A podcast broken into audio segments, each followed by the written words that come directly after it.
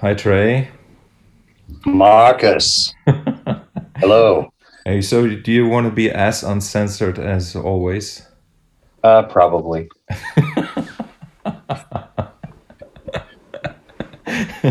hey, yeah. So, kind of like the idea of this podcast is um, is to be uncensored in a way, but always with a with like a positive mindset, obviously, and um, and also to go uh, into topics that you know professional interviewers wouldn't cover.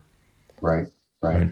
So, um, and I really have no no real idea where we're going to go, but I just like to maybe just start a little bit with reviewing or looking at that that thing that we have in common, which is like we met via this instrument that we play, right? And I, right. I got my very first instrument from you, and um, and I, yeah, you have it, uh, you have it there. yeah, it's pretty amazing. Yeah, that's the one. Yeah. That's the one. You know, and it's not too bad. I took the belt hook off so I actually could play it on my lap. Yes. Yeah. No, it was it was a good instrument for me to start Duke, with. And and that's still what I use. Yes. Yeah.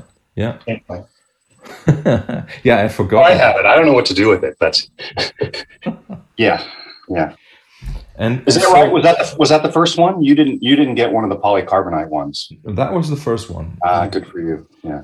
And um, you know, I I had uh, called you at um, Dreamland Studios in Woodstock when you were there with Sylvian and Fripp. I think I don't I don't know if that was a rehearsal or if that was the recording yeah, of the album. We, we were recording, and, and what's also interesting. Um, I don't have it on hand, but um, I uh, had that was um, I want to say we, we were we were Frank Jolliffe and I were playing around with um, uh, cu- uh, customizing the pickup on yeah. the instrument. Yeah. And we had kind of a couple of failed attempts with uh, e- EMG. Is that is that right? Yeah. Uh, just because the the the string balance is so over the top on our instruments, and we couldn't get the EMG right. Like we had made a little lucite plate, and uh, but I had found somebody. It might have been through even Fraza. I can't remember. Somebody in Woodstock who was hand winding pickups, mm-hmm. Mm-hmm. and I had just gotten uh, the the this pickup that he had made for me, uh, and I slid it into my. I had the twelve string, which is probably why you you got the ten, my old ten string, mm-hmm. and I had just started using that new pickup at those sessions. Mm-hmm. Yeah, yeah, yeah. Yeah, and I actually, I, I don't I don't know I don't really know whether I totally like the pickup or not, but Bottrill, David Bottrill just got an awesome sound with um, the stick direct mixed with going into the giant SVT amp there. Have you seen it? It's still there. Mm-hmm. And, and I've used it when I've been playing with Jerry recently, that gigantic, enormous thing. And we just like put it in a whole room and turned it up and uh, made it work. So yeah, that's the, that's the, the Sylvian Fripp sessions there.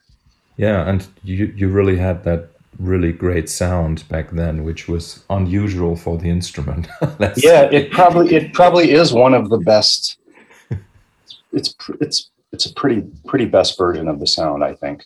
Yeah, yeah, it's really yeah. awesome. Yeah, yeah, and you know that that was like uh, I think it was maybe ninety two, right? It must have been ninety two because I think I received the stick in early ninety three. Yeah, well, then it must have been rehearsals. Then we were rehearsing there. Mm-hmm. Yeah. Okay. Okay. Yeah. Yeah. So and now, um, like almost thirty years later. Oi. I remember you sent me like the first a couple photos, like Polaroids. You sent me of the stick. Your your your feet were on those photos. your toes. nice. Why wear shoes, especially if you're in Woodstock? Yeah. yeah. Hey, so but the the first time we really met was um, on Bainbridge Island, I think, in '98 mm-hmm. or '99 or something. I guess, I guess so. Yeah, yeah. I've been trying to relook at some of that timeline because I'm a little confused about what happened when. Uh, yeah. Yeah, and, and and you know, I have a kind of I have I don't have a totally clear memory of that weekend. I think it was kind of a it was a little bit stressful for me bringing the stick into the guitarcraft context and trying to figure out what the hell to do and how to fit in and um, what did we do? Did we did we ever play with a guitarist, or were we all on our own? And uh, to be quite honest, I can't remember, but it was yeah. it was a, a like it was a course within a course that you were like doing. And, and Robert was running it. Robert no, was it there. was not. It was. It was okay. Not, it was not. It was a Robert Seattle. It was a yeah. Seattle guitar circle. Yes. So so it wasn't as wasn't as high pressure as it could have been. yeah. But but uh, yeah. But what I found, uh, what you know, what I still remember was that you showed me, um, which be, the the part that became the base part for construction of light for the piece. Oh, okay. So I was already. But you called it. You called it. I can remember. It was Lark's even six or something. Like oh, back oh. then when you when you Right, showed it to me. right, right. Um, but but anyway, like what was what was fascinating, and yeah, coming back to these instruments that we play, was that your introduction uh, at the course was that you said, "Okay, I have I Trey have no idea how to play this thing," and and that was that was fascinating, dude. That was like totally unexpected, and but really, um, I I I think in hindsight, that was uh, extremely clever and and it was also true in a way, and it's still it was it's totally still, true. and it's still true for all of It's us still in true. a way. Yeah. Yeah. Yeah. Um, I think that was that was one of the things that um, when I first started playing it, eh, maybe in the first year, um, the the kind of the big revelation for me was that this is such a new instrument, and it's so the articulation is really so unusual, and um, nobody really knows how to do it. Yeah, there's Emmett's little free handbook, and there's some good players around, but, but you know, if you just because we both came from different musical backgrounds, you know, I, I, I I was a rock musician, but I also studied classical piano and went, went to conservatory. So if you wanted to play any of these other instruments, there's hundreds of years of of study and knowledge and, and pedagogy and like people experimenting with how to play it. And you can just slot into that and kind of you can kind of start at third grade because everybody else is already at eighth grade. And and we're like not even in we're not even in pre, we're like preschool. We're just like playing around with the you know it's like we've gotten broken into the physics lab and we're just playing around with the shapes uh, you know and so I, I in fact i even remember and i suppose it's okay to say this stuff now i remember saying in an interview once that nobody's going to know how to play this thing for 50 years. And um, i got a call from uh, emmett's wife like within three minutes. You, can, you don't don't say that. And it's like but you know it's true. And and and where are we now? We're close to 50 years. we're close to 50 years right? Yeah. what, what what's what's 71 was the first stick something like right? Yes. you know and and you know what? It's come a long way. It's come a long way. And and and a lot of it's really because of you. Um i mean and and a lot of people but um it, it's uh there's still so much to discover. And it's it's almost like it's um it's such a specialized instrument and a specialized way of playing but also the the possibilities are so freaking enormous compared to a lot of other instruments that it's both it's got a blessing and a curse built into it. Like you you almost need to kind of i mean i don't know how i would recommend people learn to play it. And, and and i don't know what i'll think in 20 years but it's almost like you kind of want to get a broad sense of it and then really figure out where you want to specialize. And then maybe once you get kind of decent at that then branch out again. I i don't know you know I, I think the, the one of the main problems is that people don't understand that it actually is a unique thing. yeah it's So- not so- like a guitar No, it's not like a guitar, not like a bass, not like a piano, and and it's not like a flute. You know, it's not like a saxophone in a way. But uh, you know, like what the the solution that I would say that Emmett Chapman came up with is to kind of restrict the way that you should play it or you can play it. And Yeah. and what he what he kind of like suggests works. And that's that's kind of like that's clever. It's a clever thing. But then like what i experienced even in the like i had only kind of like known tony who is a real musician use the stick uh-huh. right? And then i known you play the instrument and you never really went into the into the way that you should play it you just played music on it you just came up with parts that worked and sounded great But and when should play, you mean like the like the kind of the solo approach that, well, that well, should I know like like this the, the thing to like use three uh, three fingers Right. on the you Right, know right. and, and stuff stuff like that and the chord Yeah. shapes which there are like four or five really like for the left hand and stuff like that and you never did that and and and that is um, you know sort of like coming from more like an ensemble player perspective rather than a solo player exactly yeah. and and and that was also kind of like what I was interested in. But then, um, like actually having getting the instrument, I was abs- absolutely shocked. I remember it was really a shock to my system to realize, okay, like all these dreams I had about it, right? Like what you know, it just doesn't work. It's it's it just doesn't work. Like you know, you can you can imagine it all you want, right? But once you have it in your hands, like things don't work the way you think Yeah. yeah. and um,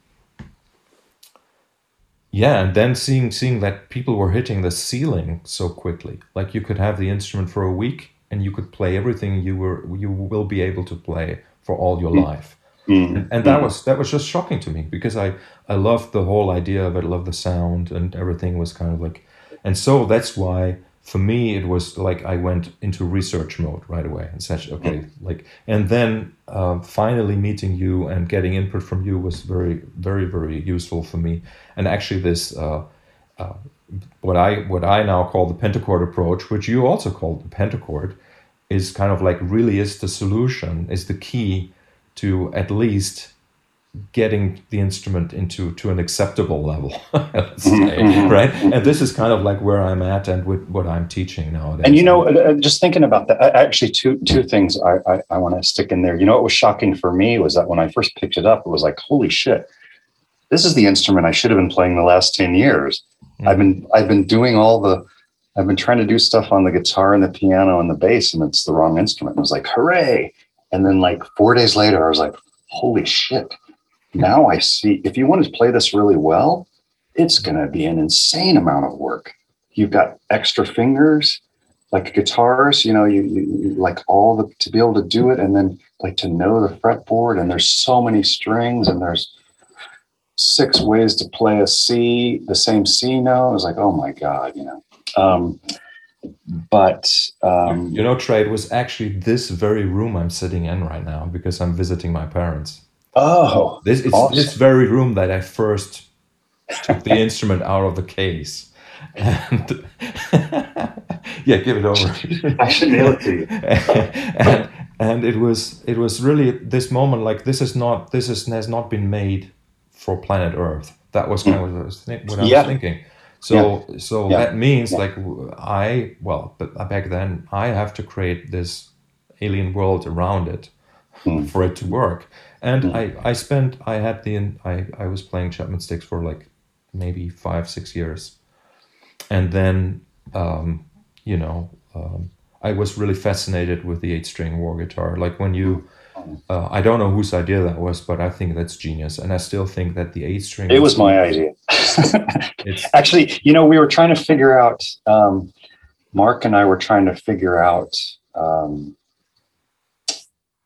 he had come up with some. we're- I'm talking about Mark Warr. Actually, before we go to that, I just want to say um, when you're talking about the Pentachord and how that opened up things, you know, to me, it just occurred to me now the reason why, at least it, it opened, how I see it opening up things. And when we say the Pentachord, we're talking about using both hands to play a line on one string. Wouldn't you say that's yeah the, the thing about that is you said um, i'm i'm not i'm not going to do kind of the the um, the boogie woogie ragtime piano approach where the bass is doing this and playing chords and then this is soloing i'm just going to release all of that and just say look let's just look at one string both hands on the one string, playing a single line as if I was a clarinet.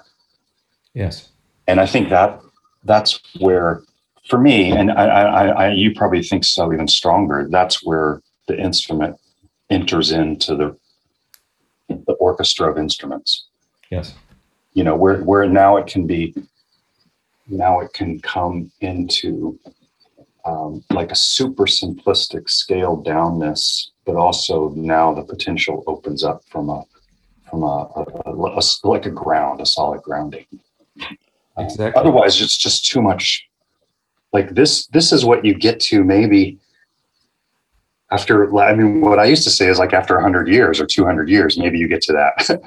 but you you've got to just like how do you, how do the two hands work together? Yeah. You know, that's Yeah. that's the thing. Yeah, exactly. Um, so yeah, then then then moving on to Mark Warr, who um, uh, built the instruments that I played after that. Um, we I, I can't remember how it initially started with the idea of the eight string, but it was it was kind of like the instrument had always been stereo with a bass side and a treble side and two different sounds and all this gear and all this there's like kind of a it feels like I don't know. It feels like you're going to a jousting match with a horse and a, a pole and like all this armor, and you got to get your. It's like what? Couldn't I just? What would a stripped down? What? How do we simplify this thing? And then um, we had just kind of uh, the six piece crimson had kind of fallen apart, and we were just going into this. Um, and I'd be curious now what instrument I played on the very first uh, projects, but we went into these improvising projects, and that's where I started using the really started using the eight string. And um, the first eight string, I mean, I have it right here. It's pretty cool. The first eight string, I have them both. yeah. So I guess you're bringing the black one, right? Yeah, the first one was this black one, Yes. And the, the black one is the one that I saw because there was a photo of you with that instrument in Guitar Player or something. Yeah, and it's Yeah. it's it's very cool, and it's it's um, I don't know what I think. You know, actually, I think Mark was trying with this one. Mark was trying to wean me away from the padauk because it's very difficult to work with, Mhm. and it's, it's toxic. So he has to like cover his whole shop in plastic and wear masks, and so he was trying to get me into a swamp ash and uh, body, and so we made the the eight string, and I I loved it, and it also had some problems which we've all solved, and, and you solved. The the biggest one is that this the lower string feels like the action is way higher than the high string because it's so big, Mhm. and this one also has a pokey sound. Um, which is kind of cool. It's it's very cool for guitar parts. For bass parts, it didn't really work that well. So then we went to the, this eight string, um, back to the padauk, and Mark did a um, he radiused the Mhm. Yeah. fretboard on the bass side, so that actually the level of the strings feel like it's flat. Um, and yeah, this must have been what I used with the projects because it, it still has the. I was using the Yeah, Roland yeah, MIDI. yeah, you you did, and that that was also like my instrument was the sister instrument to yours. Yeah, yeah. Yeah. And um, it's still pretty cool. Um, it's funny, I was talking with somebody about this MIDI thing the other day and how I'm so glad I don't even bother with it anymore. Um, and it was the- it was quite cool. I mean, I, I saw Project One and Project Two at the Jazz Cafe in London, and you used the the MIDI extensively, and yeah, I yeah. liked it. I mean, Yeah, yeah. I mean, it's just it's just like I simplified the instrument and then complicated the electronics. So it's like you know, I mean, uh, if anything, I feel like um, I've had I really had to adjust over time with the fact that the instrument and the tuning and the processing is just changes like every two or three years. It completely changes, and it's it's frustrating to not. Uh, um, feel like you just have your instrument and that you get to play it for 30 or 40 years like a violinist or just like a heavy metal guitarist they don't have to deal with all this stuff they just have their vocabulary they have their guitar they have their guitar sound they have their amp but for for for me it's just changed a lot and um, but i found that um, the eight string didn't give me the the bass sound that I needed when I was really tracking serious bass stuff. So I kind of I've gone back to now it's just a 10 string Mhm. and um, but i'm you know um i don't know if we've talked about this but um, i've been in conversation with um, aaron i can't remember aaron's last name the, the the guy who plays the weird bass instrument in buke and Gase. do you know Mhm. Yeah. guys Mhm. and we've been talking about him building me a horizontal instrument because that's how I play horizontally now. And I, I haven't figured out what the string configuration is going to be at first, but it's going to be some more closer version to the eight string. Mhm. It might even just be seven strings. I don't. I don't know. Mhm. Um, Mhm. And then you know, most people know we play in fifths, so it's it's uh, that's a that's part of the equation. It's- That's part of the equation, and also why the two hands work so well. Exactly. Um, in the fourths tuning, um, like Emmett does on the top side, you can do you can kind of wheedle around on the top side in a I don't know more melodically satisfying way than one hand on our instrument. I I think it depends. Yeah, yeah.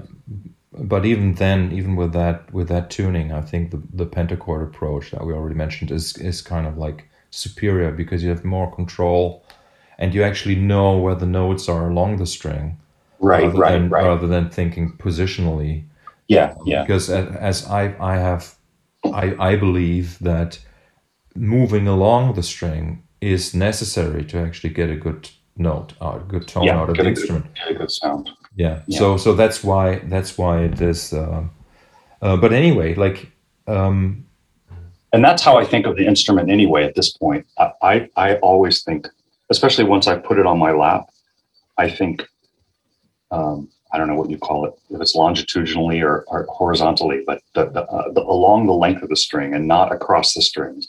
For me, I look at it like if I'm playing a ten string instrument, it's basically ten instruments yes yeah next to each other. yeah Yeah. yeah exactly exactly yeah so um maybe let me jump to to early this year when i started working with uh, sean crowder who's an amazing dude really wonderful wonderful person and Yeah. great drummer and um, i had met him at a at a show in berlin uh, maybe a year and a half ago and act, we we met for a He's drink. not. He's not. He's not German, right?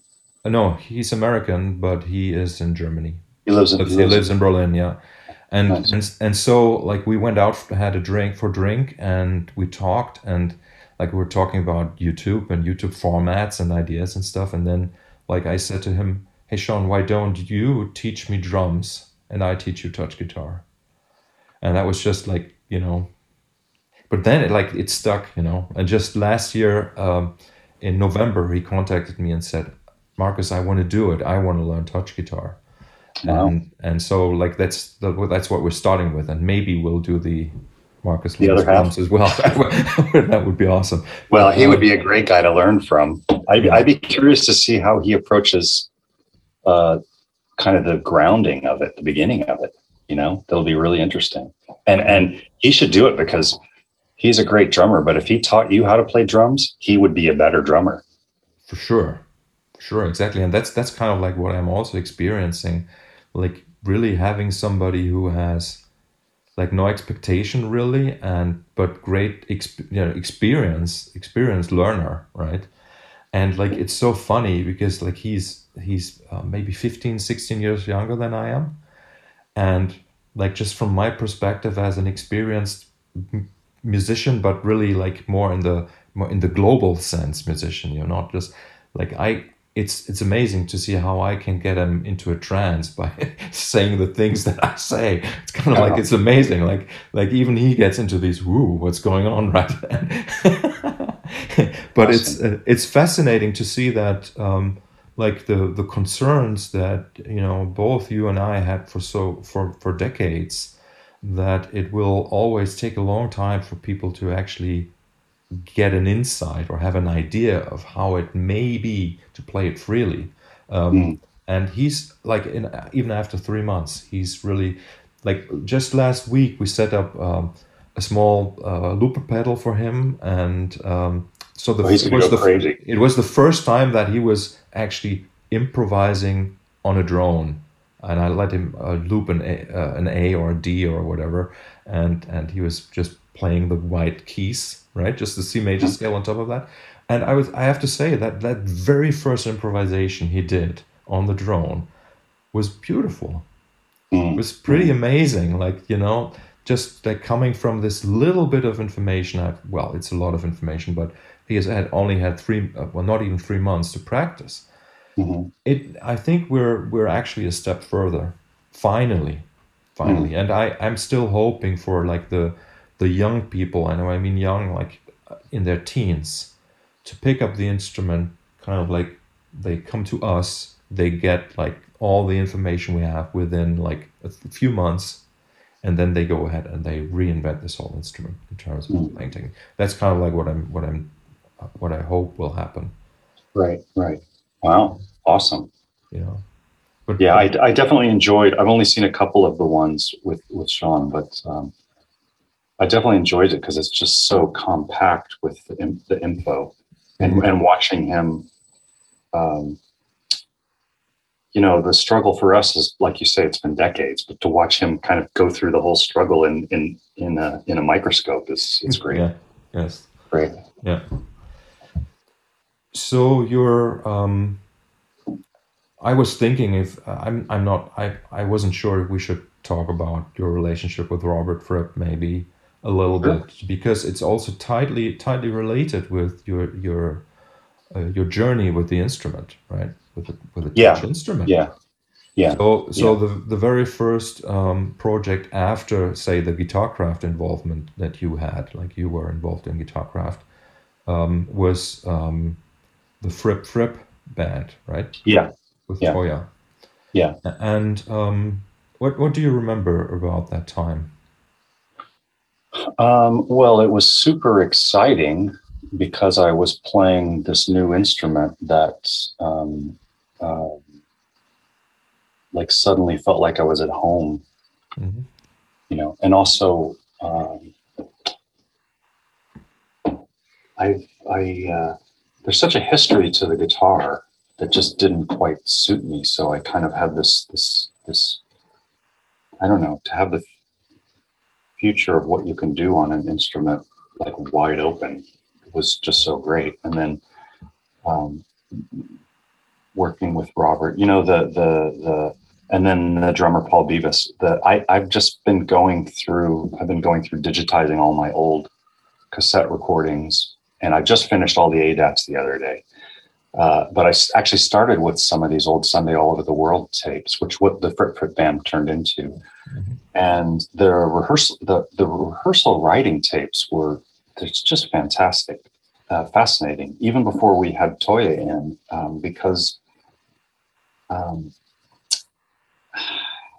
robert was kind of doing this kind of playing and and it, it- i don't really know what was going on with him but it was it was um, it was a kind of playing that I don't even know that I, I, I have never heard him do before, and I don't even know that he's done since. And it's not necessarily represented on the record totally, but there was this kind of playing that it had a it had a like almost um, there was a lot of harmonic movement, hmm which is not really Robert's thing. hmm And I'm talking like kind of I've, I've used the word traditional harmonic movement in very loosely. It wasn't traditional, but there was just a we were moving through lots of different chords and stuff, and um, it had a it had a Beatles vibe. The way the harmony was moving so much, and not um, not kind of boxed in like um, definitely like Crimson is very boxed in uh, harmonically. Um, you know, unless you're talking about a song where Adrian's kind of run with the harmony, but even still, this was even more so. So it was this fascinating kind of discovery, and it was a it was a weird time because I had been Robert's student on the guitar, and now we were playing together. So that was kind of this. Um, I think we were both trying to um, kind of unsettle that relationship and figure out a new way to just kind of cut loose. And we had a great drummer, and it was cool. And then, you know, we didn't we didn't do that many shows. Um, it didn't the band didn't last that long. In fact, I think we made the record and didn't ever do any more shows. Um, which is not it's not atypical of how things have happened with Robert along the way. Mhm. Um, yeah. So and also the thing was they were it's funny that they're doing this whole um, lockdown Sunday thing together where they're playing together because they um, uh, he, and Toyah because it wasn't uh, they were trying to figure out how to do how to work together at the time and and um, sometimes it went really smoothly and sometimes it didn't. And I felt like I was kind of in the middle of all of that. Uh, but we made some really cool stuff and there's there's a um, I don't know what's going to happen with all these recordings but um, there's some cool outtakes and other stuff that didn't didn't make it onto the record Yeah. So Paul Beavis, who who is he? he was okay so man there's some there's a couple of great stories about paul um, but I, I won't i won't tell them all paul robert paul was a local drummer in uh, i think in bournemouth uh, where where which is just south of where um, robert and toyah were living paul played on i believe it's the second um, andy summers fripp record hmm Yeah. and so uh, I don't know who Robert found him again and said, you know, come do this thing. So yeah, and he's he's gone on to play with um, some pretty big English pop acts. Um, yeah, um, he actually played. I don't even think I can tell this story anyway. He he uh, he played on he played on some of Andy's. He, he when the when the police would do a record, each of the guys would go off and make demos, and then bring them to the band. And he played on Andy's demos. hmm I'll tell you the rest of the story Yes. privately someday. But he was a, he was a sweet guy, and and I haven't seen him since. I think we had like uh, he's still uh, he was teaching drums a lot, and um, I can't remember who he plays with now, but it's it's pretty uh, you know it's pretty big, high profile. Uh, yeah, I think his drumming is is pretty amazing. It's really yeah, yeah, yeah. super. And there was- Yeah, yeah. Especially the, the the the the the title track "Sunday All Over the World." We kind of hit the hit the nail on all of it, and, and Paul's drumming on that is is great. Mhm. yeah. Mhm. He was actually uh, it, it was interesting because I had had this this idea that um, basically Robert hated cymbals for like my 20 years leading up to to working with Robert, or not 20 years, but and um, when Paul started playing his cymbals, I was like, oh shit, Robert's gonna chew him an asshole. I don't know what's gonna happen. And um, Robert loved his cymbal playing. He's like, you're he's like, you you do cymbals. You you do the most awesome cymbals. and he, he even said his cymbal work on the on the track Sunday all over the world is like peak cymbal work. So Hey, so and the the um, initial writing sessions were with Paul. Did you write as a Uh, yeah, yeah, yeah, yeah. We would meet. Uh, well, uh, we would meet in To- Tony Arnold's uh, little studio, which was in a different town, uh, Mhm.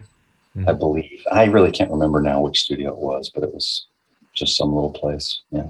Yeah, I, I think I bought your uh, raw power tape, the cassette that you had put out pretty early on. So I maybe just a year or so after. Ah, there it is. Yeah, exactly. Beautiful. and and uh, I still have a copy.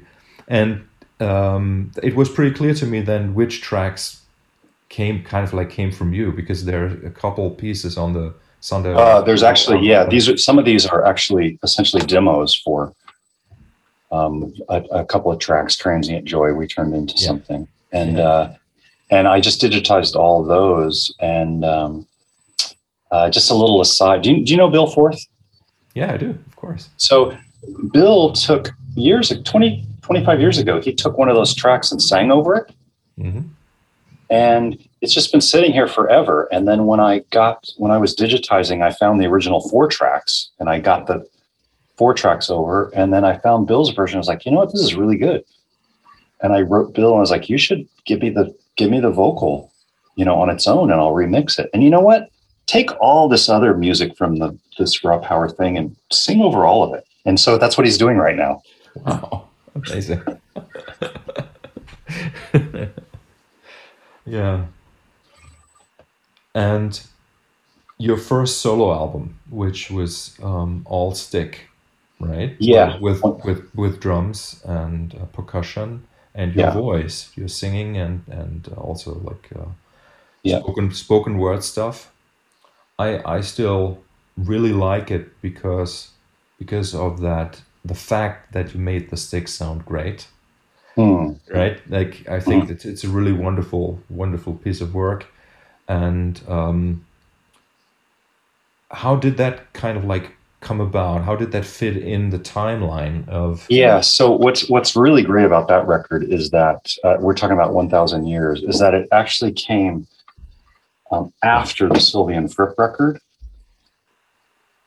Um, so I had um, I just had a whole lot more experience, um, pretty much watching Dave, the, the two Davids, Bottrell and Sylvian, Mhm. how they.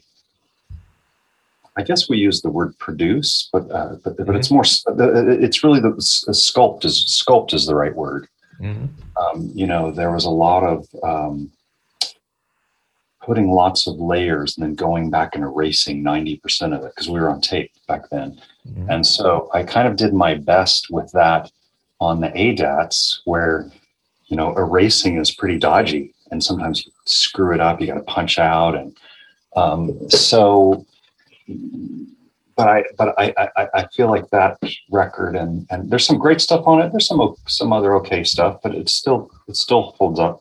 Um, I feel like the, that if I had done it like two years earlier, it would have been something totally different.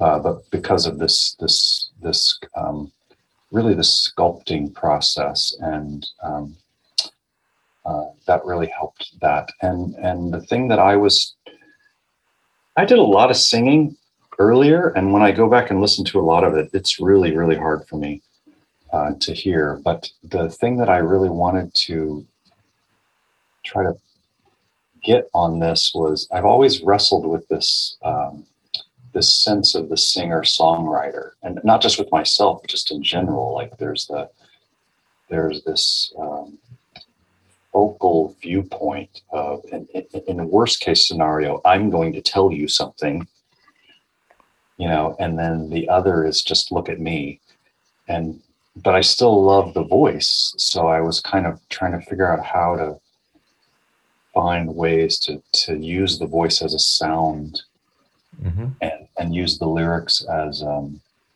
evocative rather than um, um, narrative or diatribe or rhetoric and and so yeah yeah and then there are a couple there are a couple of uh, that one I had a couple of extras I it's a couple of female singers that I knew at the time Mhm. Mhm. yeah. And I'm going to remix that. I've got I've got almost everything sorted out. There's a couple of places where I I'm missing some parts, so I'm trying to figure out what I'm going to do. But um, Mhm. Yeah. No, and I that was that was actually one of the first. I'm sure it wasn't the first record on ADATs, but it was one of the first. And even living in New York City, I thought I'm I'm making this in my little. I had like a little, basically a closet in the back of the apartment with a little ADAT, and I, I think I only had one. Maybe I had two ADATs. I can't remember. Mhm. Um, and I thought, well, I'm gonna, you know, I'm gonna splurge and and take my tapes into a real studio and get them mixed by a real professional. And I could only find two places in all of New York City. There was one in New Jersey that even had ADATs, and they weren't even. They were just like little crappy demo studios. Uh, you know, I'm sure if the guy hears that, he'll he, he'll understand. It was like a 16 channel board with two ADATs Mhm. and we were you know still running through this kind of medium club level mixer board to, to mix that was that was all you that's all all you could do Yeah. So was so was that's kind of my that's my interest for remixing it really not not because i could make it because i want to change anything just to just to clean it up and so was was David Bottrell involved in No. mixing it? no, No. not that one not that one. Okay. No, I mixed it in pieces. Even my friend Bob, percussionist who who made dangerous music and is married to Happy Rhodes and all, and we we mm-hmm. worked for many many years in, in the in a Trey Gunn band and stuff. He didn't even really have a. He went on to like make a big Neve studio in New, New York, but he had like a an eight track TAC and like a little mixer board, and one of the one of the pieces comes off of that. So there's this kind of cobbled together with ADATs and. I think one of the tracks I just mixed myself without even I didn't even have any external reverb. And, uh, Mhm. Yeah. The, You know, the one I- thing that I was able to do was get a, a, a I did go to a mastering studio, but um, uh, the thing is, the guy was uh, the new. Di- it was like a new digital mastering system, and the guy was kind of new to it, and he was more of a classical master. So the the level is just insanely low on the original. Oh, okay. So that that'll get fixed. But you know the the I think it's it's sort of an important record in a way because it brings together a few worlds that had not collided yet. So Mm. it's like it's like what I was actually surprised I that Michael Brook was in the band when you guys played the Yeah. Fripp stuff. And so your record has some of that, right? Yeah, I think. yeah. And it has it has the um, sort of like the progressive slash world kind of rhythm aspect to it. Mhm, It has mhm. the Chapman stick sounds, and it has the let's say like the Fripp inspired soloing and also harmonies. And and I think it's Mm-hmm. and and the world world percussion too. and the world percussion exactly and and it's sort of and the looping right the looping Yeah. as well and so so it has like this um and that's why i st- i have to say maybe it's still my favorite record of yours. Mm. it's like just just the initial mood that each piece has like the atmosphere that kind of you know appears in the room when i put it on is sort of like it's so immediate and it's so it's it, it it also represents the meeting of the worlds that kind of like i was sort of like dreaming would would happen like being a sylvian fan and you know listening to david's solo stuff and then you know the king crimson and everything kind of like comes together in that record beautifully and i bought i bought it at, a, at the sylvian fripp show uh, in, in Oh. holland in holland That's right. They let me sell it at that show. yes it was they only let us at only at one show or on the Uh, you know what? I think I think I might have had the only record in the merch thing because we weren't allowed to sell our own. We weren't allowed to sell the Sylvian Fripp record.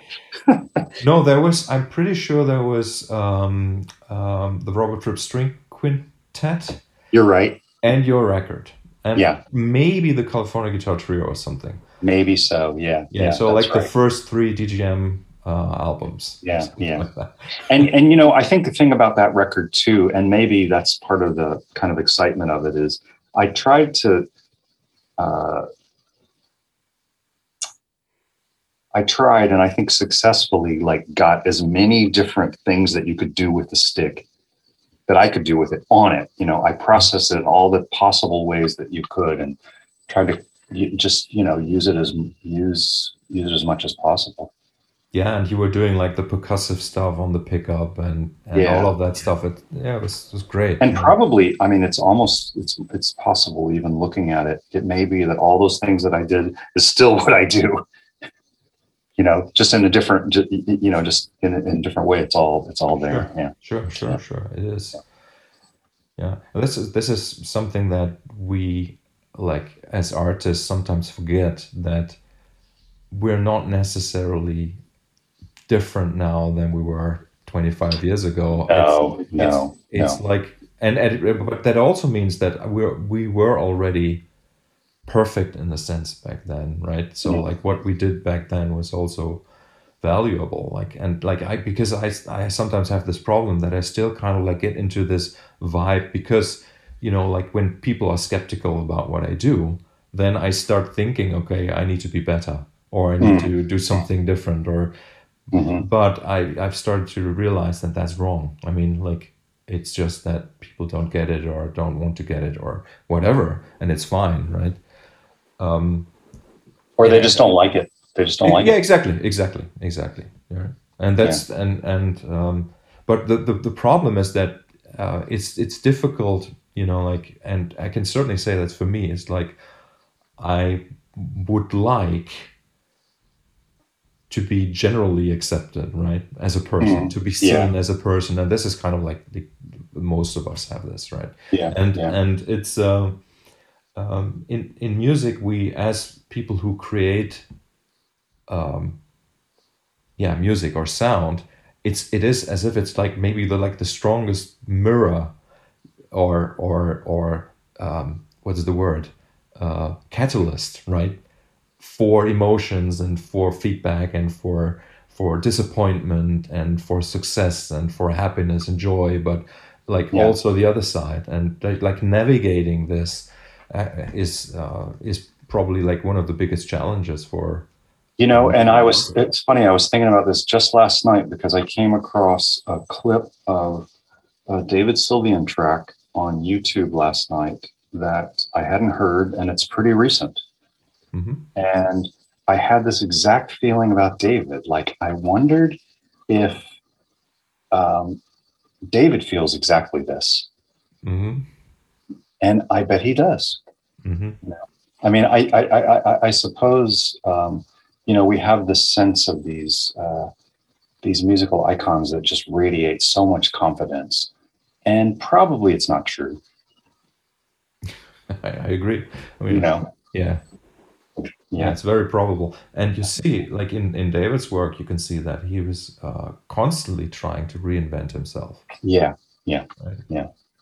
yeah and uh, but you know, I I one of the one of the real huge benefits of this uh, quarantine for me is going back through and digitizing all my recordings.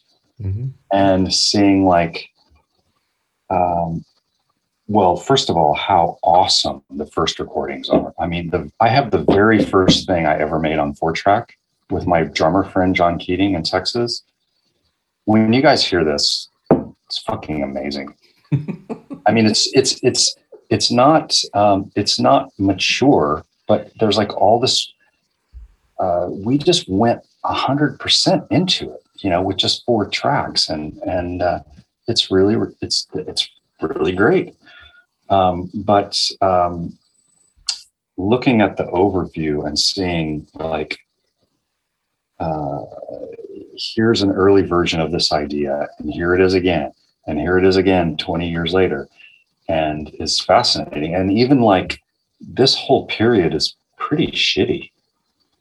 Like one whole section of like several maybe five year period like okay it's all pretty not good not really not not once you step back and like man i feel embarrassed for uh, i feel embarrassed for myself and everyone who was there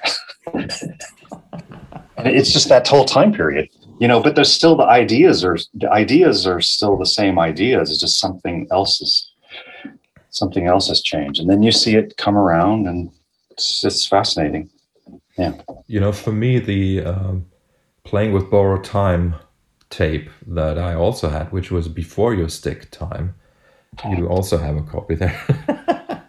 Um, yep.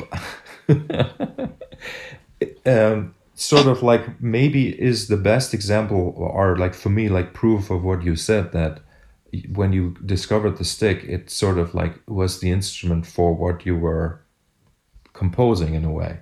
Mm, if I mm. find that that album is a really good example like it already sounds like something that should have been played with a It stick. should have been played should have been played on our instrument. Yeah yeah, yeah. That I'm, i don't want to say i can say confidently that i will never re-record any of that on the instrument Mhm. but i don't think I'll, i would ever do that. Somebody else can do that. But yeah um, yeah i agree. That's where um, when was it? Oh it's pretty 85 or something? Yeah so you know this is right before i met robert.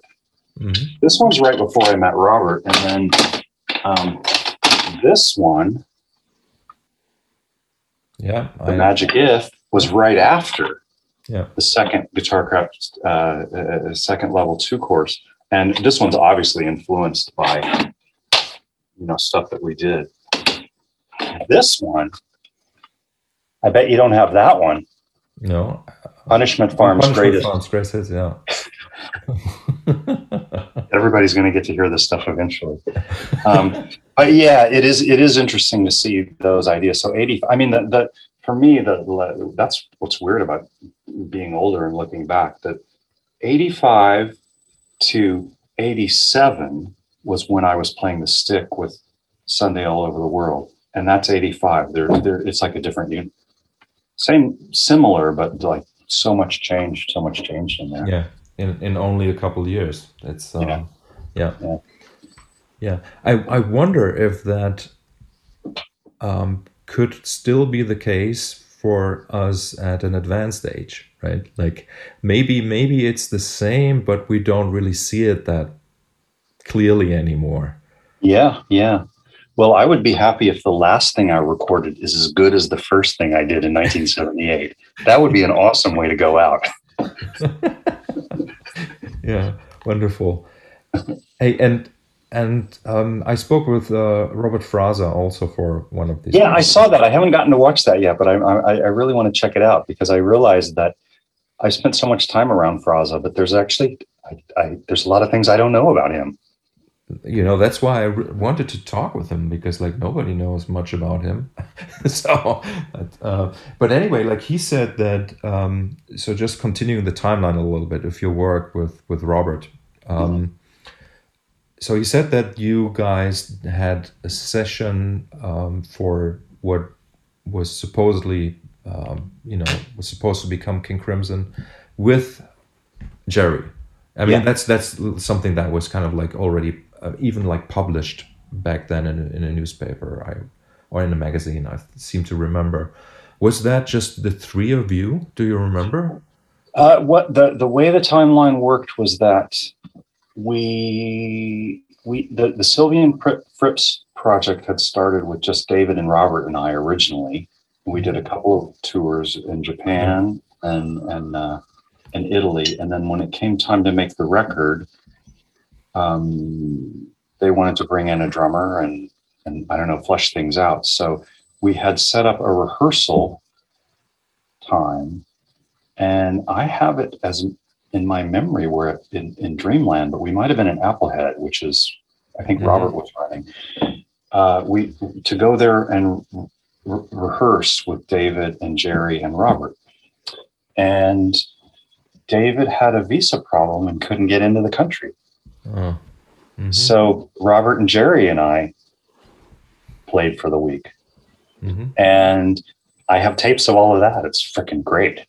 Um, and of course, we played through this, the few things that we had with David, but we couldn't really go very far with it without David. Mm-hmm. And you know, some of the songs were pretty short, and uh, you know, it needed it needed kind of massaging. So Robert just started pulling out Crimson ideas and other ideas that we'd been floating around. I have, you know, what else I have right here? Mofos. Look at these tapes. That's tapes of just Robert and I playing in my little closet. Wonderful. Um, anyway, uh, so so I think w- we just started playing ideas with Jerry, and then um, then the next thing that happened was I don't think we ever even rehearsed with Jerry and David. I think we just booked the Dreamland and went in and arranged there.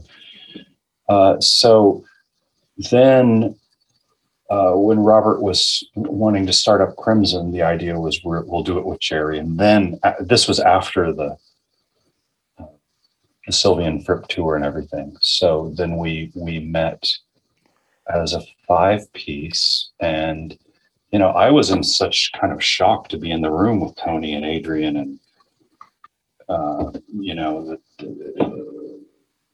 and Jerry still. I mean, I, Jerry's such a warm guy, but his his history for me was almost um, just more daunting than the Crimson guys, just because of the mm-hmm. Peter Gabriel records. And, yeah. and uh, but he was so sweet to me. I was always asking Jerry, like, "Am I am I playing behind the beat? Am I, you know, how am I doing?" He's like, "Ah, you're fine."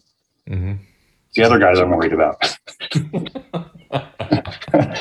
you know, so, um, but. Um, yeah, then we then we met as a as a five piece, and I, to be honest, I think we didn't even play thirty minutes, and Robert was already this isn't this isn't right. Mm-hmm. Mm-hmm. I think we played. We we had two days of rehearsal, something like that, and that that evening, um, Robert, I don't know, he he came into the kitchen or something because we were staying in the house, and he was cool, probably the most distraught I've ever seen him. Mm-hmm. Like what? do- I think he was doubly distraught because this wasn't working, and he knew that he was going to have to go for two drummers. and even that concept was just terrifying to him. He was like, you know, what do we do? I was like, I think we better call. He's like, I think it's Pat and Bill. I was like, who do I call first? I think I, I was like, I think you better check in with Pat first. Yeah. So yeah, So I remember, just remembered the detail that I want to uh, ask you about. So um, some of the of the first day record has Jerry's drumming, and some tracks only have drum loops. yeah, And and so and just tell me if I'm wrong, but I heard that there was some sort of like falling out between David and and Jerry at some point in the studio, right? Probably, Yeah. right? So Yeah, yeah. so what I found funny, and I tell me if that's maybe related to the falling out. Does it say in the credits on the first day, um, Jerry Marotta drums and cowbell or something? I don't know if it does. that would be hilarious. well, the funny the funny part of the story is um, that I mean, there's lots of funny parts, and of course, all of this this is just Trey's memories. I, it could be it could be wrong, and everybody has other perspectives. But Yeah. the funny thing was that uh, somewhere in that session, Jerry was kind of conferring about, and Jerry's a huge David Sylvian fan. I mean, for him, Brilliant Trees is one of the, the top records ever made. Um, Yeah. So huge respect for David and really happy to be there. And, and I think he was like inquiring with, or maybe he, maybe when he was set up his drumming, he put a cowbell there and, and David came and said, you know, there's only two, basically, there's only two things I hate four on the floor and cowbell. And I feel like Jerry just right at then picked up the drums and started doing both at the same time, or at least it was like a joke between us. In between things, he would he would just play around with that. So I don't know. I have to check the credits. I don't think there's there's probably not cowbell on the record. There might be actually. There is, there is, there is, There is. Well, you know, he did. Jerry just did some of the most inventive stuff inside that music that you'd almost not really even notice Mhm. um, you know he did you know we did what we basically we had these very short little tunes. Um, uh, 20th century dreaming was called splatology at the time and firepower were basically we played them as a trio without drums and you know they were like three minute tunes Mhm. we would play them in the studio and then nobody was ready for the song to be over so then we would just go into what ended up being these extended codas and um, the the first one the firepower jerry basically plays a regular kind of a soul groove but he puts he starts the groove on the and of two instead of one and i'm the one holding the groove and it's freaking brilliant it's freaking brilliant and really hard to I mean, I really was on the edge of my seat, like trying to hold it together. So, and there may be cowbell on that as well. Yeah, no, I, I think his drums sound really great on that record, and like Yeah. like all the all the detail he puts into those jams, like which keeps them like even the, the polyrhythmic stuff like so groovy Yeah. and stuff. It's it's it's it's great, and it's kind of it's kind of it's to me still so interesting that Pat ended up playing the tour, right? Yeah. And, Uh, and you know, what's really funny too, is that when Pat came to the, do the auditions, he had learned the music so well, much better than we knew it. mhm. Um, and he had learned, Jerry had done a couple of like, um, uh, poly, polymetric, um, like cymbal overdubs. Mhm. Pat didn't. Pat just thought that was the drum part. So he had learned the whole playing the beat on starting at two and a half, and then um, then also like this three on the, you know, which okay nowadays it's not quite over the top, but at the time that was a totally over the top thing to do. And he just Mhm. like, oh, I hear the drums doing that, so I'm just going to learn that. Yeah, Yeah. So, so did you? Well, you probably know, but um, Pat told me that it was actually Bill Forth. Like, like, uh, so Pat went to buy a rotary speaker or something from Bill Forth, and then Bill told him about the the audition. Oh, the auditions. yeah, yeah, Yeah. So there's there's Bill Forth again. There we go. Great one, Bill. yeah, yeah. Well, one wonderful stuff, Trey. I mean, there's there's so so if if that first session there with with Jerry and King Crimson only lasted thirty minutes, then it doesn't really make sense to ask this question. And I was just wondering if if any of the music that then you know appeared on the Vroom EP, if if stuff if that was already around then. yeah. Oh, it definitely was, was. Yeah, I have I have um, I have recordings of us playing through Vroom. Uh, well, I have I have Robert and I playing it as duo before mm-hmm. there was any, and then I have know, Jerry, um, Jerry and Robert and I, and the form is pretty much there. I didn't, um, we didn't have um, uh, uh, Tony's fretless melodic lines in the middle of the fairy mm-hmm. finger mm-hmm. section. Mm-hmm. I wasn't doing that. I was still trying to figure out like what the hell to do in that section. So Mm-hmm. Uh, but we have versions of Vroom, and um, maybe that's it. Vroom Vroom was the Vroom was the the the the, the nose of the rocket. That whole that whole yes that yeah. whole track record. You know. Yeah. yeah. Cool. So man, like I'm, I, I know that you only have like 90 minutes, right? Or yeah, I got another 20, 20, you got, 20. got another 20 minutes. Okay. Yeah. So because it, it seems like maybe we have to uh, talk again at some point because that's fine. there's, there's so much, cool. there's, there's so much stuff I, I want to ask you about. So, um, the Robert Fripp String Quintet. Yeah. How yeah. does that fit into the timeline?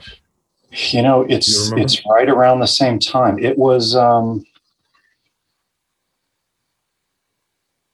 is it after Sylvian? It is. It's after Sylvian, but before Crimson. Mm-hmm. Uh, and um, I don't even know how it started, to be honest. I think it may have it, it, it may have been initiated um, because we started going to Japan again. Robert had. It's funny when I when I first went to Japan with Robert and um, with David Sylvian as a trio he said, How old was I at the time? Um, 33? He said, Oh, you're ahead of me. And I was like, What are you kidding? You had like a hit record when you were 19. And he said, Well, I didn't get to go to Japan until I was 40.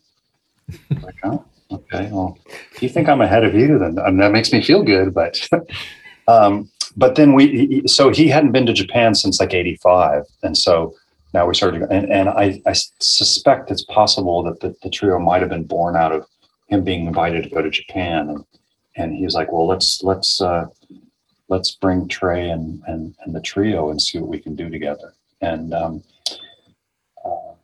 you know, it's such an interesting project. I, I I I feel like I can, I mean, a lot of people really like it. I feel like I can say it was successful. In other ways, maybe the unsuccessful part to me is just unrealized potential. Mm-hmm. Like we were kind of, you know, and, and but um, I loved playing the the Bach pieces with the trio. I mean, for me, that was just an awesome treat. And we didn't. Um, I don't think we recorded. There's a couple I played with them, and we didn't get them all recorded there. But um, the Passacaglia, and then there was oh Contrapunctus. I don't think the con- is it. Con- have you heard the Contrapunctus? from the Art of the Fugue? I I'm trying to remember if it's on there. I think it is. I don't. I don't think it is. No? Um, you know which one I'm talking about? Bo, bo, bo, the, the the bass is. It's not the Passacaglia. Um, it's from the Art of the Fugue, and it's yes, one I of think, the. I think I think it's on the it's on the album.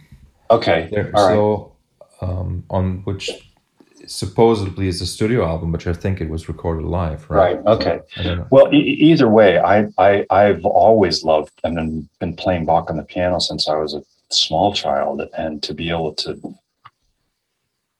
I mean, probably for me, that's probably what really opened up the instrument was being able to. I mean, Bach is just the king daddy of the melodic line and and mm-hmm. it works on every instrument but it really works on the fifth tuning mm-hmm. you know it, probably it's not just because he wrote so much for violin and cello it's just the the lines are just the lines and there's such a crazy inner logic. So being able to play that stuff and have to uh, deal with your instrument and figure out. You can't you can't um, you know with the rock stuff the, the improv and stuff we do you know you can you can make up your fingerings on the fly. Mhm. you need to or you can change you know i'll change like oh this finger's not doing so great tonight i'll use this one or it doesn't sound you know i'll i'll do this. But with that Bach shit you can't do that at all. You gotta you gotta figure out the best fingering and practice it. And so that was really awesome and um, just memorizing that shit um, the Passacaglia, it's And I, kind I, it sounds pretty awesome on that on that record. I think. And Yeah, it's like yeah. such such a powerful rendition of that piece where it really kind of like shows the uh, the other side like, of that music that's never really represented when classical players play it. yeah it can rock it can totally rock Yeah. yeah, yeah. and a lot of that's i mean that's coming from bert bert uh, bert Lams' uh, initiative there. But you know with the trio you have this kind of uh, you, they come as a thing. They're like a they're like a single thing even though it's three of them. So they kind of uh, made a core to the project that, that robert and i could fit in and around and um, it was cool. It was cool. And i think we often did we also like end the show with urban landscape that we used to do with David Sylvian? Super bleak, chromatically dissonant landscape. Yes. Is that on the record? Yeah. There's there's one on the record, but there's also this bootleg, this Japanese bootleg that has Yeah, a whole yeah. show, and there's Yeah. like three of those uh, soundscape tracks, and. They're, they're awesome. Like super, they like really part of my musical DNA. Yeah, putting that, language. playing that stuff in. You know, we used to do we we would do with with with David Sylvian when it was just the trio. When it was the five piece, we didn't do this, but with the trio, we would end the show with urban landscape, and um, you know, I would set up the the the initial uh, hovering sound of the, the minor third, but with the major seventh, and that it, no fifth. And then Robert would start his chromatic thing, and then David would do all his weird shit. And it was bleak. you know, it was bleak. But the thing is, it, it worked because you're there with Robert and David. But when we would do that, when we went to do the, the, um, the, the, the, the, the string quintet, and the Japanese audience, you could just see like they had just seen us with David Sylvian and, and beautiful David and beautiful David's voice, and now here we're doing urban landscape with these these dorky guys on stage, and there was there felt like there was confusion in the room, and then that's the end of the show. I mean, I think we we probably had a little like a little kicker encore after it, but Yeah, yeah, you know, but I think that has been maybe the why I I I like the you know the King Crimson family, let's say, or some parts of it so much because there was sometimes this this this uh, braveness to to go to a place that is as you say bleak or even brutal or aggressive and sort of like um, taking taking into account the uh, the 20th century really. Yeah. yeah, and and and that that i thought was kind of like really that was also kind of like the direction that like i wanted the band to go Mm. which didn't quite happen but but that was that was really what what was so interesting to me yeah, yeah. And with the, with the string quintet, actually, we didn't call it urban landscape. I remember now. Threnody for Souls in Torment. yeah but the urban landscape is also there Yeah. on that Okay. yes well, i know threnody yeah exactly and that and that piece is also on that um on that album that dgm put out and it's, it's Right, it's right, right, right, yeah right. yeah Yeah, Also- it's it's. Um, I feel like um, you know, it's funny. It's funny. This this this uh, reference just pops into my head, and and I'll explain why. But um, there's like um, there's like happy-go-lucky entertainment, and then there's like pseudo dark, and then there's real dark. And for me, the Lord of the Rings kind of is similar because it embodies like so many different aspects of narrative and story, and the darkness is fucking real. Mhm. It's like real, you know, and and born out of World War One and World War Two, and 20th century is a tough, it's a tough cookie. It is. It is. So you know, it is, it is, it it, it, it it's cool and it, it it's cool to play in there. Risky because people may not go with you, but if you've already lured them in, you might as well. You know, it's the it's the healing powers really of Yeah. that kind of music, and and really, I was I was aware of that effect probably first with David Sylvian's work, where I was when I first started listening to it, I was maybe 16, 17 or something like that, and listening to this music that was so apparently like to me at least sad, Mm, right, mm. uh, melancholy, kind of like, and on purpose. on purpose and me like listening to it and then realizing okay it made me sad but after listening to uh, boy with the gun right i felt great Right. like like it was it really, I, I really experienced that like uh, you know really uh, letting myself in for the ride was extremely extremely helpful and extremely um, cathartic that's the word Mm, mm. and and and that's also why I think, uh, in a way, if we have the opportunity to be on stage, and you know, we we have this power, a little bit of power, to give people an ex- experience of catharsis, right? Like, why not? And even if it's just that one loud wrong note that you play in a solo, you know, and and I've I've I've always um, kind of like seen um, like it's like the, the projects which we probably won't get to today like but sort of like was really um, uh, super crazy. I mean was that was that actually I, I mean I, I can imagine like how that came about how that music came about but and I I I seem to remember that um, you know like these motifs um, that you developed between uh, Robert and you the uh, this uh, symmetrical scale stuff that was right um, that was just so out of out of out of the popular culture that was just Mhm. just Mhm. ridiculously wrong let's say Mm, and then you guys went with it and i think Yeah. that- It's interesting. It's wrong, but you could also say it comes right from Stravinsky, which is a hundred years old. yeah yeah yeah yeah You know? You, i mean you know when i say wrong right obviously Yeah, yeah. I know. What, I know what you mean. Uh, but then also like, like uh, this this uh, the whole um, environment let's say Mm, in which that music was presented was just it was just radical mm, like like uh, being at the jazz cafe and and those improvs like it was just so kind of like it i really think that's that a new style of music was born there mm, mm.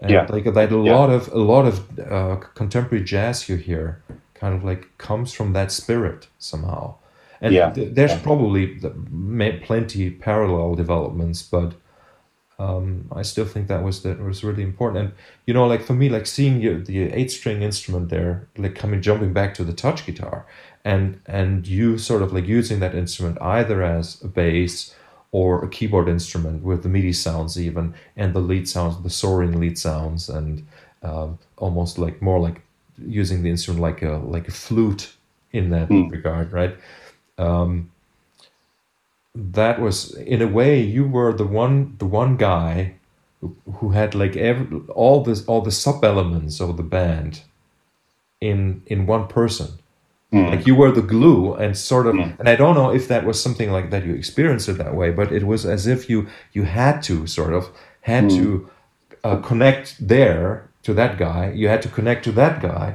and you had to connect to the other guy so in order to to um, to make this work also spiritually i don't know if, if you would agree with that but but that's sort of like what i felt was your role was and you being also the the, the youngest right Yeah, yeah, yeah. That no, absolutely, absolutely. And and and you're right. There's probably a lot more to talk about the the, the projects than we we have time for now. But um, that was kind of why I wanted to consolidate the instrument down to to eight strings and have it um, have um, have more of those uh, those.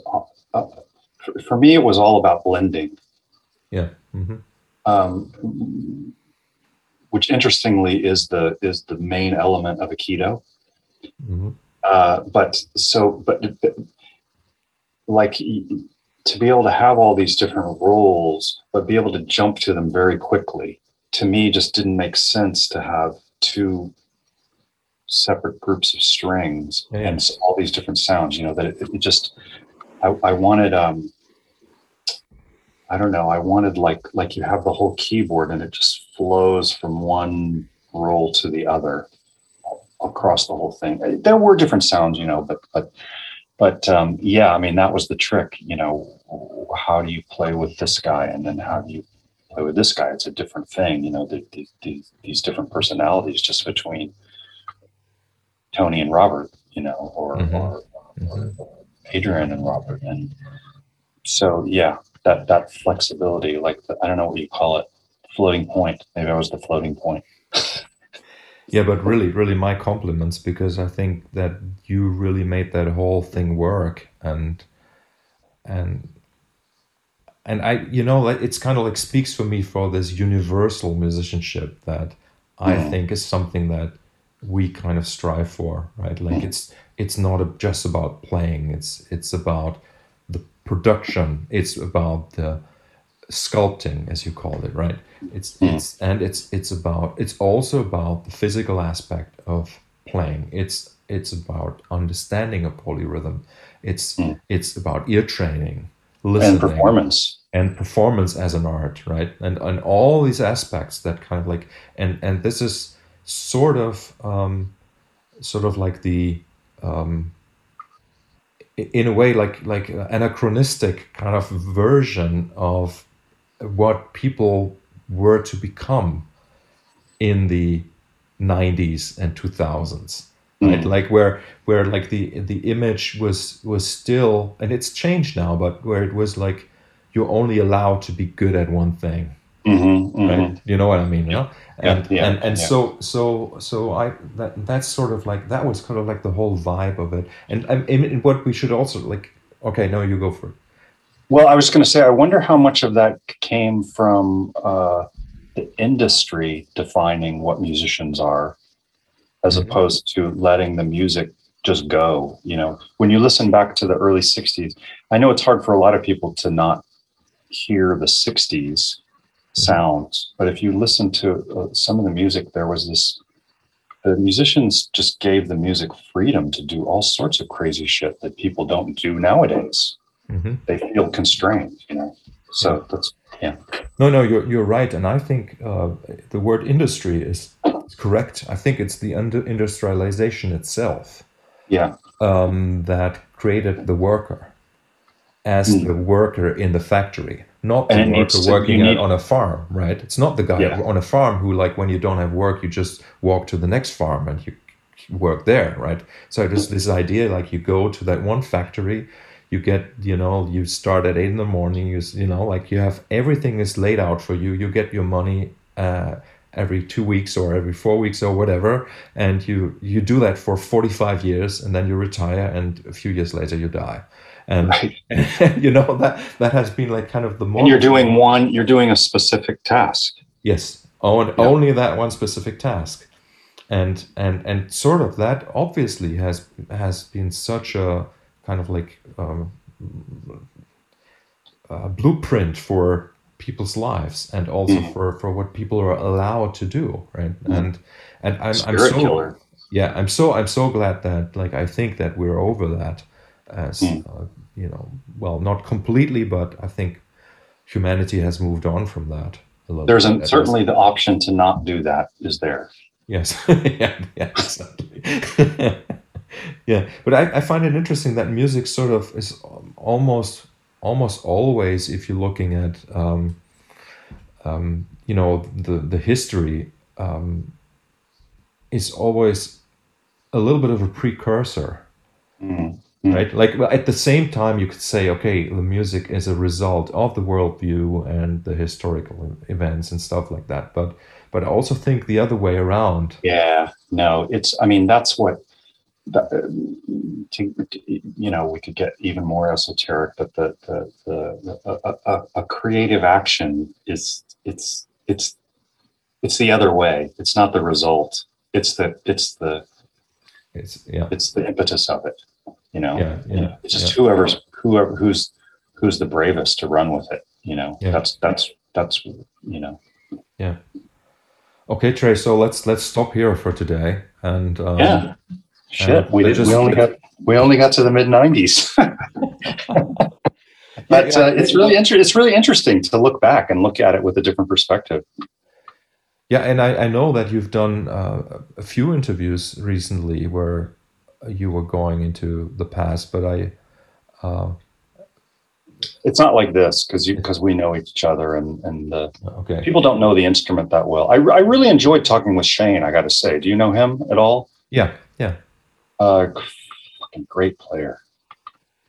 Yeah, yeah, yeah. Yeah. So yeah, Okay, so um, let's uh, try to talk again in a few days, maybe, and um, then I, I can, you know, release this as two episodes or whatever. Let's, people can spend their whole night looking at our faces. Yeah, you know, it's interesting, but let's talk about that next time. But I, I also want to get into into this conversation of like why I'm in a position to actually even have to do something like this, right?